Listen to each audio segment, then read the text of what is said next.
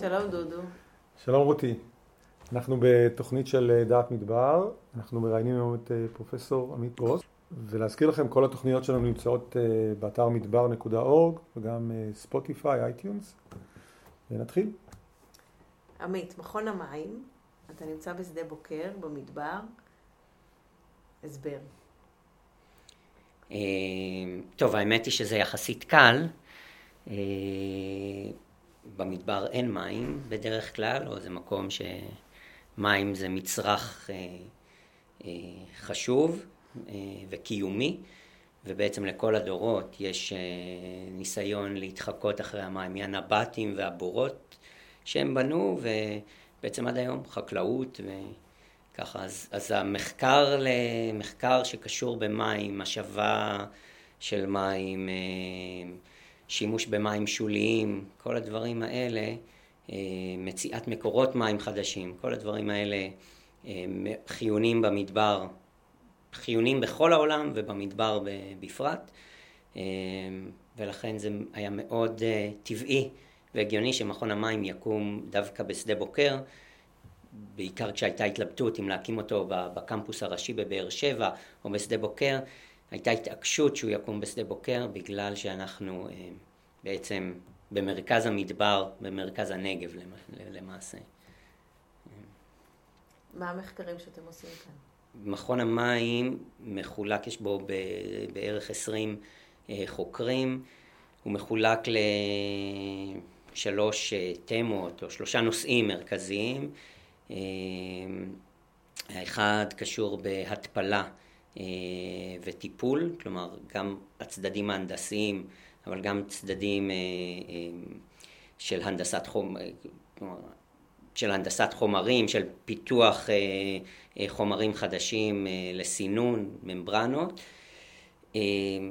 קבוצה שעוסקת במיקרוביולוגיה ובעצם יש לה אינטרפייס עם החבורה של ההתפלה כי הרבה מאוד פעמים הממברנות שמייצרים נסתמות או מתהלכות, המילה הילוך בגלל הילוך ביולוגי, חיידקים ופילמים שנבנים על הממברנה ואז בעצם הרבה מהמחקר נעשה על הקטנה של הילוך ממברנות על ידי חיידקים והבנה של התהליכים האלה. והקבוצה השלישית היא קבוצה של הידרולוגים שלומדים בעצם נושאים של הידרולוגיה של פני שטח, נחלים, אגני ניקוז, דרך התווך הלא רווי, שזה בעצם כל מה שקורה בין פני הקרקע עד למי התהום. למשל, אם יש פיצוץ במיכל מתחת לתחנת דלק, מה קורה לדלק עכשיו שזורם כל הדרך אל, אל מי התהום, ואיך לנטר את זה ולהבין את התהליכים המיקרוביאליים, הכימיים והפיזיקליים שקורים בתהליך הזה, וכל הדרך בעצם עד למי התהום והידרולוגיה של מי תהום. אז בעצם זה מכסה את כל, ה... את כל התחום. יש, והמיקרוביולוגים גם מתחברים לצד הזה, כי בעצם הרבה מהתהליכים שקורים בדרך בין פני השטח למי התהום הם, הם תהליכים מיקרוביאליים. יש לנו מחקרים שהם יותר הייטק ומתוחכמים בפיתוחים, ומחקרים שהקהל היעד שלהם לצורך העניין, מעבר למדע, ולידע הבסיסי הוא לואו-טק, אפריקה, ירדן, אזור הודו, סין, כל מיני אזורים מתפתחים ששם הבעיות של סניטציה ושל נגישות למים ולמים באיכות סבירה, טובה לשימוש, הוא, הוא מאוד, הנגישות היא מאוד קטנה ובעצם יש צורך ל... לפתח כל מיני טכנולוגיות פשוטות, לאפשר להם להשתמש במים. זהו, אז שוב, לא, לא ברמה של פטרונים כאלה שבאים ומייצרים טכנולוגיות, אבל ברמה של הבנת צרכים של קהלים גדולים מאוד, של פליטים גם, כן? ו- וניסיון לפתור את זה, או לעזור, לקדם נגישות של מים. אז זה פחות או יותר ה- מה שאנחנו עושים. ועוד דבר שהוא נעשה במכון המים, אבל בחיבור עם המכונים האחרים, זה הנושא של, אה, אתם יודעים, 40% מהשטח הוא, מה, בעולם הוא מדברי, והעולם ממשיך לגדול, אה, ובעצם אה, כל גידול וכל חקלאות שתתפתח, יש סיכוי מאוד גבוה שהיא תהיה חייבת להיעשות במדבר, כיוון או באזורים יובשניים, כיוון שאין מקום אחר לעשות את זה, העולם מאוד צפוף, ואז בעצם אה, הרבה מאוד עבודה נעשית בקשר שבין מים, מזון ואנרגיה. אה, וזה בעצם שלושת המכונים שיושבים בתוך המכונים לחקר המדבר. אה, אז גם הנקודות השקה איתם. וכשאתה מסתכל על העבודה מול אוכלוסיות שהן מחוץ לישראל, מחוץ לאזור המדברי אפילו, מה הידע בעצם שאנחנו יודעים להביא דווקא שקשור למים, שמסייע בעזרה נגיד להודו? הודו זה גם שטח מאוד גדול, מגוון, בין אזורים ארידיים ללא ארידיים, טרופיים, זאת אומרת מדינה מאוד גדולה ומגוונת מבחינת, אה, מבחינה אקלימית, אבל מה, בעצם הידע שלנו הוא ייחודי ובעצם יכול לעזור להם. אז דווקא הודו זה, זה קהל יעד מעולה, זה, זה מאוד קל. אה, אני חושב שאנחנו גם מייצרים ידע לארצות הברית ואירופה ומקומות אה, מהסוג הזה. שהם לא עולם שלישי. שהם לא עולם שלישי בכלל, כן. ושהם הרבה פעמים אין מחסור במים. כן. אבל זה לא כל כך חשוב, כי הרבה פתרונות הם מתאימים למגוון אה, אקלימים, אבל בהודו יש בעיה גדולה מאוד של סניטציה, יש בעיה גדולה מאוד של איכות מים בנחלים, במי תהום, באמת בכל מקום. יש בעיה של אה, הרבה אזורים מדבריים בהודו, בעיקר בדרום. אז האמת היא שמגיעים לפה לא מעט סטודנטים הודים גם בקורסי קיץ וגם ללימודי מאסטר ודוקטורט, אה, לכל מיני פרויקטים. אני חושב שהתחום העיקרי של שיתוף הפעולה בשנים האחרונות הוא בנושא התפלה אה, ובנושא טיפול מתקדם במים. הודו מתפתחת בהמון מקומות ויש אה, כמה חוקרים שיושבים, שעשו שבתונים בהודו, ש... אה, אה, שבקשר רציף עם, אה, עם ההודים, בעיקר בנושאים של, של, של טיפול ממברנלי במים. יש לנו מחקרים שעוד לא התממשו, למשל של הפיכת פסולת אורגנית למוצרים, למשל לפחם או לדברים אחרים, וחברות הודו, הודיות פנו ונוצר איזשהו קשר, זה לא התפתח למשהו אה, ממשי עדיין, אבל יש כל הזמן אינטראקציה עם השוק ההודי, אה, גם ברמה של תעשייה וגם ברמה של מחקר. אז mm. כן, זה קורה. ואם אני אקח את השאלה שלי עוד קצת קדימה, הסיבה שהמכון המים נמצא במדבר ולא בתל אביב, אה, יש, לו, יש איזה היבט שהוא באמת קשור לעובדה שהמדבר הוא הקיצון של, ה, של האקלים שבו אנחנו חיים ומייצג בעצם את המקום האולטימטיבי שבו אתה צריך את המים. כאילו, איך זה בעצם מביא את, ה, את, המק, את הידע שלנו למקום יותר גבוה או יותר אה, נדרש? זו שאלה קשה. אני לא בטוח שהמיקום הוא, אה, מעבר להצהר... ברמה ההצהרתית, הוא אה, אה, מאוד מהותי. אני כן חושב ש... כשאתה רוצה לבדוק אה, מתקנים, אם אתה צריך את התנאים המדבריים, פה יוצאים מהדלת ואתה במדבר. כלומר, כשאנחנו מקימים מתקן לטיפול במים, אז הוא רואה קרינה חזקה והוא רואה אה, אידוי מאוד גבוה, יופש. והוא רואה טמפרטורות אה, משתנות בין יום ולילה. כלומר, מהבחינה הזאת זה, אה, אין ספק, כל מה שאנחנו עושים נבדק בתנאים הכי קשים לצורך העניין, אם זה טיפול ביולוגי, אז לחיידקים פה אה, לא פעם קשה השינויים בתנאים, אם זה אה, אה, נושאים של אה, אנחנו מגדלים אה, אצות והאידוי מאוד גדול, אז אה, הריכוזים של הנוטריאנטים וריכוזי המלחים משתנים בבריכות. אז כן, מבחינה זאת יש איזשהו יתרון, אבל להגיד שאי אפשר לעשות את אותו דבר בבאר שבע, אני מניח שאפשר. ברמה ההצהרתית זה בהחלט אמירה מאוד, שהיא בעלת משקל, לפחות זו דעתי. זאת אומרת שיש כאן מעבדה של תנאי קיצון, שאם זה עובד פה, זה מן הסתם ברוב המקרים יעבוד גם במקומות אחרים שהתנאים שם יותר נוחים. כן, הרבה פעמים כן, לא תמיד, לא בהכרח. למשל, אם רוצים להיפטר ממים למשל ולא לעשות להם שימוש חוזר, אז דווקא פה זה, אנחנו נקבל עיבודי מים מאוד גבוהים באידוי. לעומת זאת, אם אתה עושה את אותו מחקר בשוודיה, אז אין שם אידוי, ובעצם זה לא דרך טובה להיפטר ממים.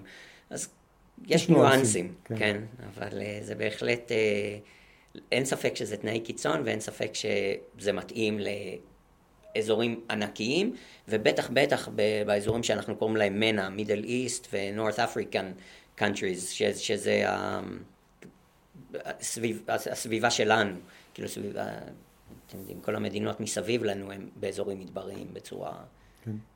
משמעותית. אולי קצת נתייחס לנושא של אה, חקלאות, כי בסך הכל ב-20 שנה האחרונות, 30 שנה האחרונות, מאז שהיינו פעם הסתובבנו פה, אז כמות השטחים החקלאיים גדלה בצורה מאוד משמעותית פה. מה קרה? איך זה... איך זה... זה עדיין לא סדרי גודל של אה, חגורת התירס, אבל עדיין יש כאן לא מעט שטחים חקלאיים שבעצם לא היו פעם. ובעצם דורשים מים. זאת אומרת, איפה, איך אנחנו מצליחים לעשות את זה? אז שוב, דבר ראשון זה חלק מצורך.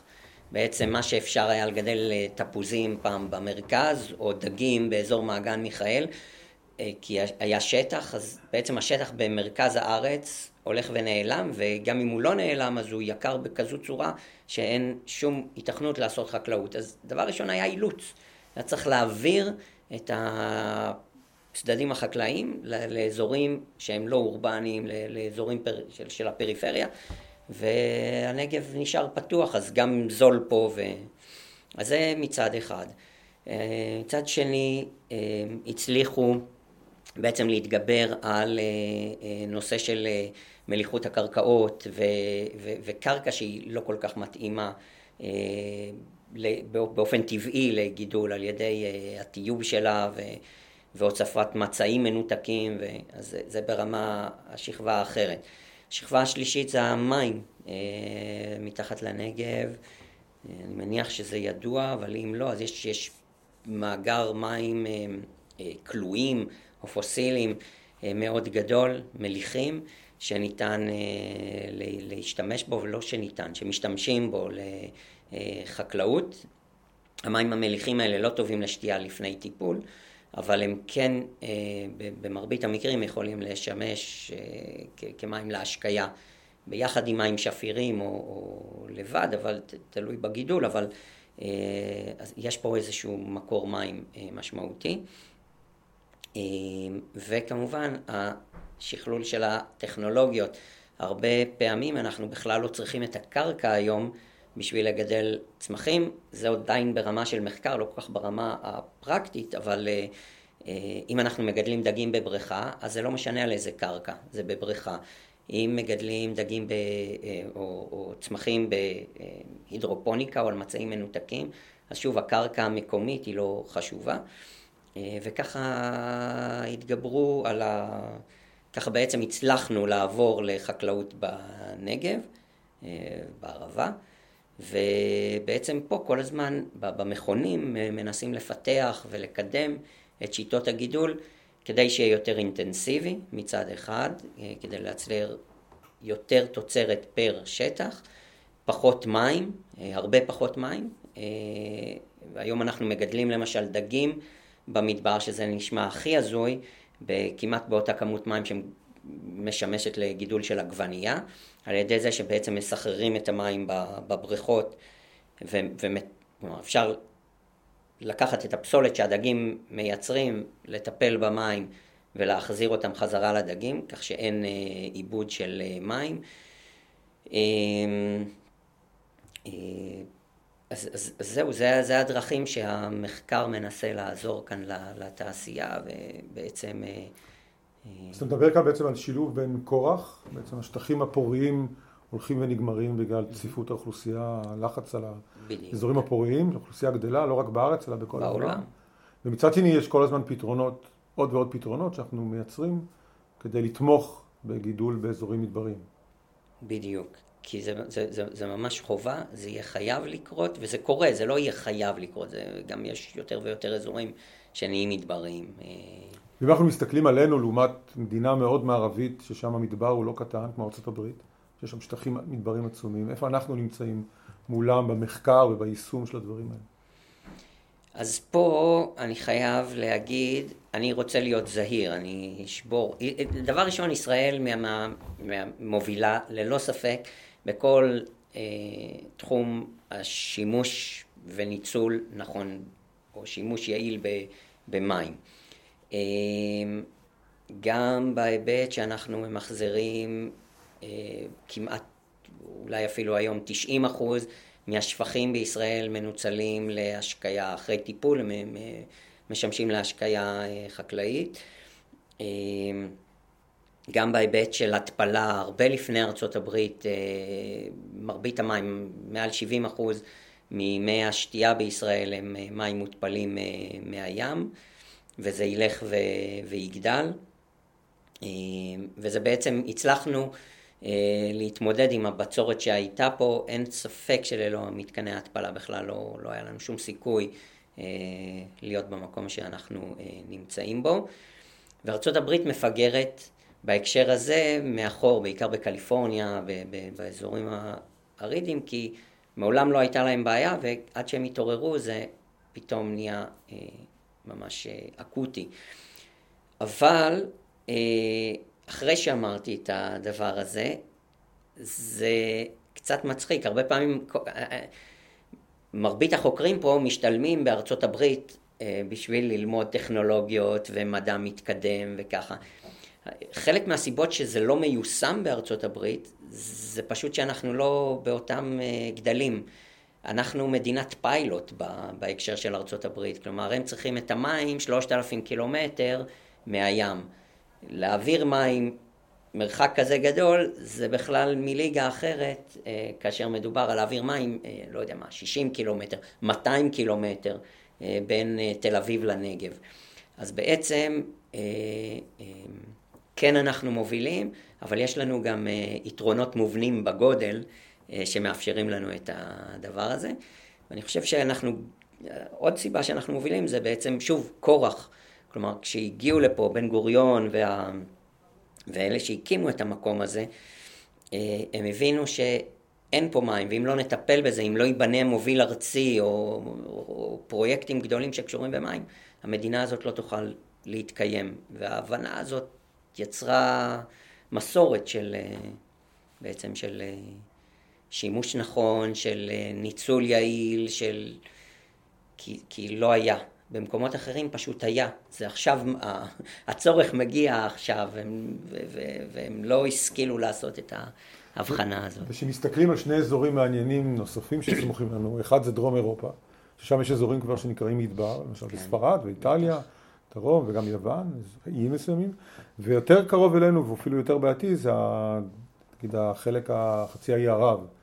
וכל הנסיכויות, אה, שם מדברים על מלחמה בגלל מים.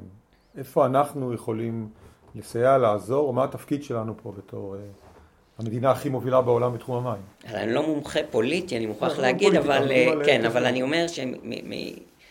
לא, אבל יש לנו פה אמירה במכון המים, שמובלת כבר כמה שנים, שבעצם כשבוחנים את המים והנושא הפוליטי, כלומר היחסים עם פלסטינאים, יחסים עם מדינות האזור,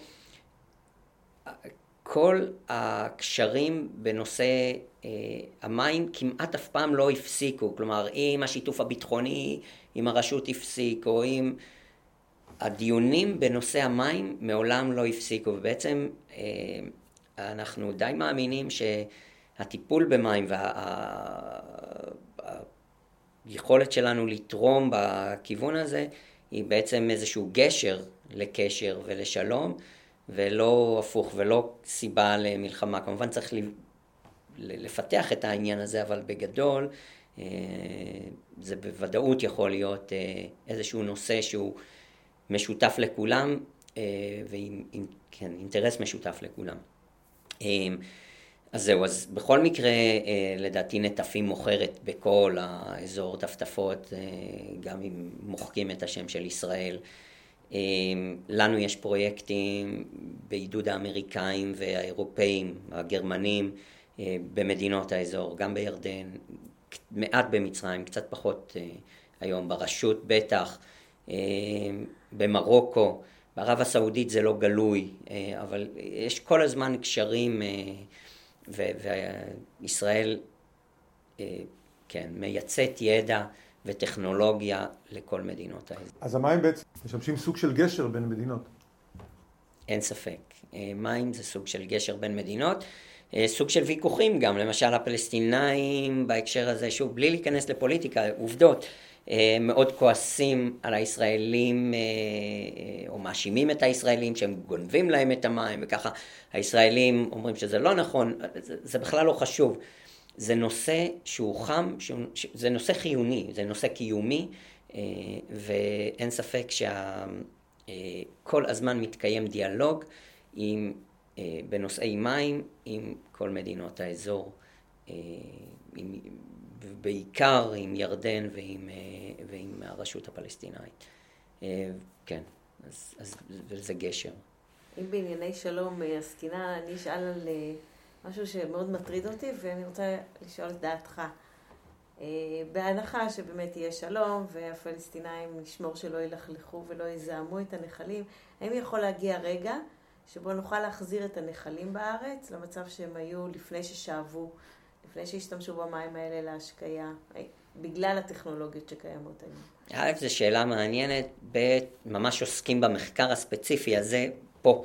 כשדיברנו, יש חוקר אה, שם שי ארנון, שזה אה, העיסוק שלו, נחלים.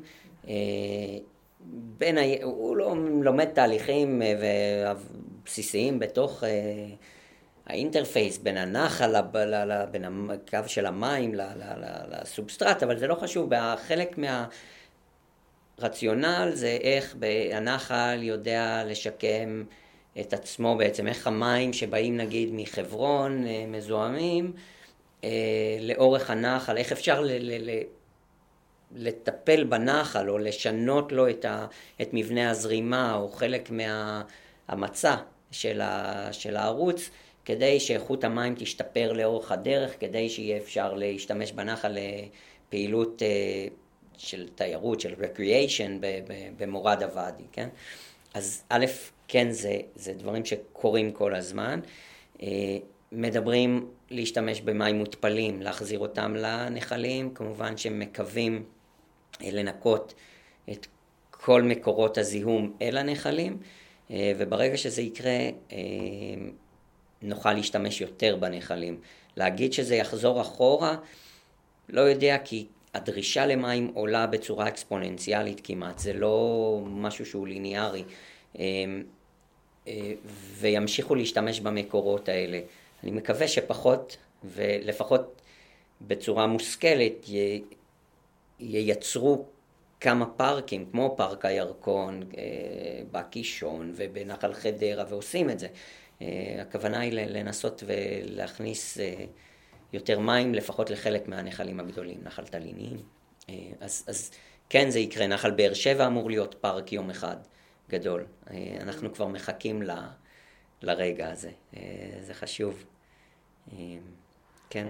אם נדבר על נושא של קיימות ונחזור לאדם שחי בתוך ביתו, שזה נושא שאני יודע שאתה עסקת בו בעבר, איך אנחנו יכולים בעצם, הרי אנחנו צריכים את המים גם לשתייה, גם אולי להשקעה אם יש לנו גינה וגם לביוב. איך אנחנו יכולים להתנהל באמצעים אה, שקיימים היום, לא בלהמציא את הגלגל מחדש, בסביבה הביתית שלנו? אה, אז פה זו שאלה גם אה, מאוד מעניינת, כי היא שאלה עקרונית.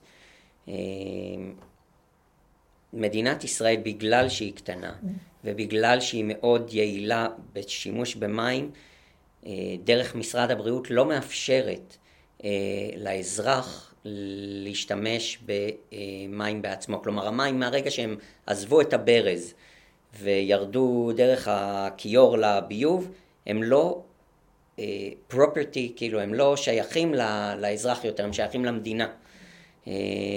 ואנחנו משלמים על זה אגרת ביוב, וזה הולך לאיזשהו מתקן מרכזי באופן כללי, ששם זה מטופל ואחר כך זה הולך לחקלאות. כשהאזרח מבקש אחריות, או כש... Uh, ברמה של קיימות, uh, אם אנחנו נפס... או כמו בשוק החשמל, כמו בשוק, ה... כלומר, שוק האנרגיה, אם, אם נייצר מערכות שהן מבוזרות, אה, בעצם נוכל לחסוך המון, אה, אה, גם מים, גם אנרגיה, גם זיהום סביבתי. כמובן אם זה יעשה נכון, אז כאן צריך שינוי תפיסתי של, של, של המדיניות הישראלית. אם בעולם זה קורה ויותר ויותר שוק המים מבוזר, מותר לאנשים פרטיים אה, לטפל במים ולהשתמש בהם ברמה המקומית, בארץ זה אסור. אז אה, אני חושב שזה שגיאה, ואנחנו, האמת היא, דוחפים מאוד חזק, אה, אני לא יודע אם מאוד חזק, דוחפים, ובדין ודברים עם משרד להגנת הסביבה, עם משרד החקלאות ומשרד האנרגיה, ברמה של לייצר פתרונות מבוזרים לחוות, לבתים פרטיים, ואני חושב שזה יוכל ללכת מעולה. ובעצם המטרה היא לקחת אה, מים, שפכים ביתיים, לעשות את הטיפול במקום ולהשתמש במקום, או להדחה של אסלות, או להשקיה של גינות, שרק, אה, זה מאוד פופוליסטי מה שאני אגיד, בכל זאת אני אגיד את זה. אנחנו היום משקיע, מדיחים אסלות עם מים מותפלים, זה לא הגיוני, זה המון כסף, זה המים הכי יקרים שיש. אין שום סיבה לא לקחת מי כביסה, לטפל בהם בצורה מאוד אה, אה, פשוטה ורובסטית, כלומר שזה בטוח לשימוש, ועם זה להדיח אסלה, ואז כשהמים מהאסלה ילכו לחקלאות, אז בעצם עוד ניצול יעיל של מים.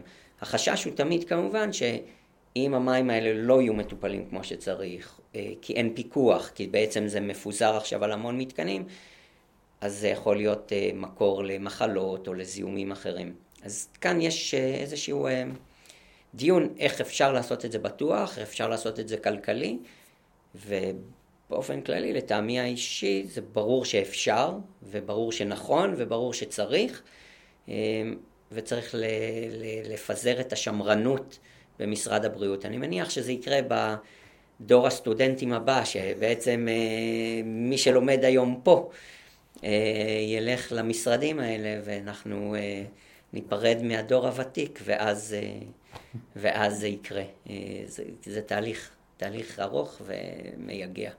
אפרופו השאלה הזאת של, זאת אומרת, של אה, ביזור מול ריכוז, היא שאלה מוכחת שזה יעיל יותר? זאת אומרת, אתה דיברת בעצם על היעילות שהיא תגדל אם אנחנו נעשה את העיבוד. אין ספק, זה לא יכול לבוא אחד במקום השני, זה לא שהכל צריך להיות מבוזר, אבל הכנסה של ביזור באזורים שיש רק מערכות מרכזיות, שזה המקרה בארץ, אה, ייעל את המערכת. למשל, אה, יש לא מעט אזורים בארץ שיש עודפי מים ולא יודעים מה לעשות איתם. דווקא אם זה עכשיו ישמש בצורה מבוזרת, זה יעזור. יש מקומות שצריך להחליף צנרת. אם אתה תיקח חלק מהמים, אתה תקטין את הצורך ב... בלחץ, ב- בלחץ על, ה- על, ה- על התיקונים, או על, על הגדלת מתקני הטיפול, ש- ש- שבאזורים מסוימים זה כמעט בלתי אפשרי בגלל הצפיפות. אה, ויש מגוון אה, אה, נושאים ש, שביזור יכול לייעל את התהליך, מעבר לזה שהובלה, דלפים בהובלה, זה דברים שלא, שלא קורים כשאתה עושה את זה במקום. עלות ההובלה של מים מבית בתל אביב למתקן של השפד"ן, שזה קילומטרים, עשרות קילומטרים, כלומר 20 קילומטר, לא יודע כמה, מול מרחק של 50 מטר בין הכיור בגינה, למתקן בגינה, זה, זה הבדלים משמעותיים שיכולים לחסוך, אה, אנחנו עשינו את החשבון הזה האמת היא, אה, והראינו שאם ב-30 אחוז, רק בבנייה החדשה, ייכנסו מערכות למחזור של מים אפורים, שזה השפכים הביתיים ללא החלק של השירותים, עד 2050 אנחנו נוכל לחסוך 100 ומשהו מיליון מטר קוב. המשמעות של זה זה שלא צריך לבנות מתקן התפלה אחד, החיסכון ב, בכסף יכול להגיע למיליארדי שקלים. כלומר, אין ספק שיש לזה היתכנות אה, גם ברמה הלאומית, גם ברמה הפרטית, כלומר לאזרח הפשוט, וגם ברמה התודעתית של חינוך, של מודעות לטיפול אה, אה, וסביבה. זה, זה כמו למחזר פסולת בבית, קומפוסט, אתם יודעים, זה ה... כן, וזה ממש מעציב שאנחנו עוד לא שם. אבל אנחנו לא מיואשים, אנחנו כן, ממשיכים קדימה. יש לי שאלה נוספת בעניין של באמת מה עושים עם אוקיי, יש מתקני התפלה של מים מליחים, למשל באזור של פתחת ניצנה וככה, ולידם אני תמיד רואה את הבריכות הענקיות של התמלחות. אה, אולי זה אפילו מפגע, אני חווה לפעמים יתושים כאלה קטנטנים שבאים למים המליחים האלה. אה, מה הפתרונות? אוקיי, אז זה גם מסוג הדברים שלומדים פה. אה, מעניין. אז באופן עקרוני יש ניסיון למצוא שימושים לתמלחות האלה, זה מה שזה נקרא, ואחרי שמטפילים בעצם המלח בצורה מרוכזת נשאר בצד האחד של הממברנה, הפרמיאט או הנוזל, בעצם המים המותפלים אה, עוברים מצד האחר, ובעצם לא יודעים מה לעשות עם הסיפור הזה. אם זה ליד הים, זורקים את זה לים בחזרה, יש לזה בעיות אחרות, אבל אנחנו נעזוב את הסיפור הזה.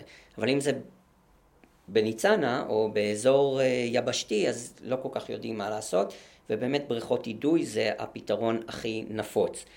אם המים, אה, אם המים אין בהם מזהמים כי, כי המז, כמות המזהמים מתרכזת, אבל אם הריכוז של המזהמים הפוטנציאליים, מתכות, חומרים רדיואקטיביים, הוא לא גדול, אז אפשר לנסות לנצל את זה, למשל לעשות מזה בריכת דגים. ולגדל משהו, או לגדל סליקורניה, כן? שזה צמח שאוהב אה, מים מליחים, אה, והוא, אה, והוא איזשהו ירק לסלט, שנמכר בהרבה כסף. אז יש ניסיון לפתרונות. לא פעם המים האלה הם מזוהמים, התמלחת הזאת, בגלל שמרכזים את המזהמים, אי אפשר להשתמש במים האלה, ואז זה הופך להיות בעיה.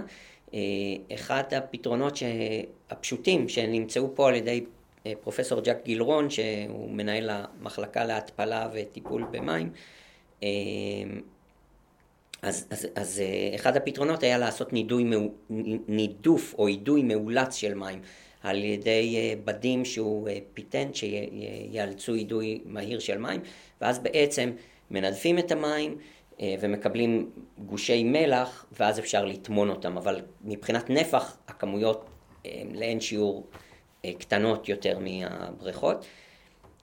באוסטרליה למשל, בשיתוף פעולה עם ג'אק, ניסו לקחת את האדים האלה, את מה שנודף, ולהחזיר את זה לחממות ולגדל ה... צמחים על המים המותפלים. אז, אז הרעיון הוא בעצם להתייחס לכל, וזה נכון בכלל במכון, אה, להתייחס לפסולות כאל משאב, או מה שבאופן מסורתי אנחנו מחשיבים פסולת כאל משאב, ולנצל, לקחת את הנוטריאנטים ממי שפכים ולנצל, לקחת את המלח ולנצל, או כמו שסיפרתי עכשיו, לקחת את האנרגיה שעצורה בתוך הפסולת ולנצל אותה, ובעצם למחזר כמה שיותר, להקטין את טביעת הרגל הסביבתית. אז זה ככה ככלל. עוד שאלה, אנחנו מתקרבים לסוף, אה, שתמיד אה, עולה. אחד הדברים שמייחדים אזורים מדבריים זה שיטפונות בתקופות הרטובות. שיטפונות זה כמות אדירה, אדירה, אדירה של מים, ואיפשהו יש תחושה שבהרבה מאוד מקומות היא הולכת לאיבוד. אז אה, טוב, זה, זה תחום מומחיות אחר לגמרי ואני לא מומחה בו. אני רק יכול להגיד אה, ככה מפה ומשם שזה משהו ש...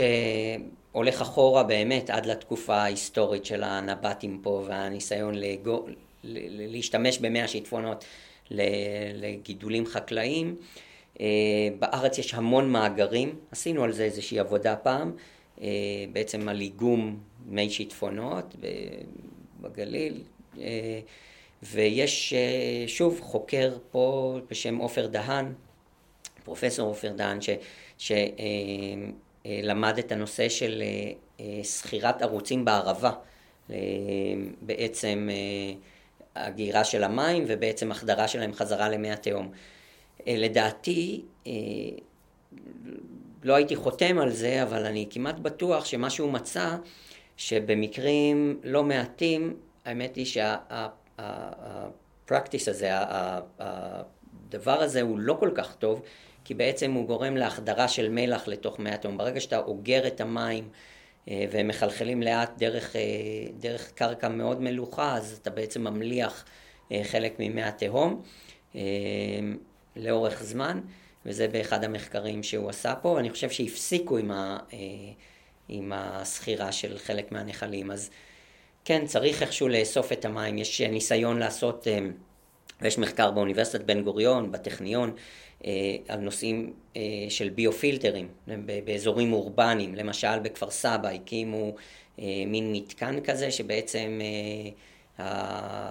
מי נקז אחרי גשם במקום שילכו לים, אה, יעברו או יתנקזו חזרה לאיזשהו אה, ריאקטור או לאיזשהו אזור ספציפי שיש בו חיידקים ומצע אה, ספציפי שיכול לעודד טיפול במים, ואז אפשר להחדיר את המים, את מי הגשם למי התהום. כי בעצם בגלל האורבניזציה, לא כל כך, ב, לא שיטפונות במדבר, אבל דווקא שיטפונות בעיר, או גשם בעיר מייצר מים מאוד מזוהמים אה, mm. בגלל הכבישים, וזה הולך לים, מערכות הביוב לא מסוגלות לקלוט את זה, ובעצם אין, אה, אין אה, רגנרציה או אין שיקום של מי התהום.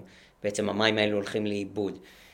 ודווקא בנייה של מדרכות שיכולות לגרום לחלחול, פארקים, אזורים כאלה של ביופילטרים, שיכולים להחזיר את מי הגשם למי mm-hmm. התהום, זה, זה משהו שגם לומדים פה וגם אנחנו, אה, וגם הוא מאוד חשוב.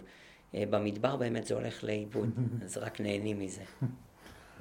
טוב, זה, תודה רבה, מרתק. תודה רבה. בבקשה. נשתה את המים מהברז, זה הכי חשוב להגיד. נשתה מים מהברז, ללא ספק. אין שום צורך לקנות מים אה, בבקבוקים, מים מינרליים. כן. תודה רבה. בבקשה. תודה רבה לך. היה לו דבר. אה, להזכיר לכם, כל התוכניות שלנו נמצאות אה, גם Spotify, גם iTunes וגם באתר שלנו, מדבר.org. תמשיכו להאזין לנו. תודה.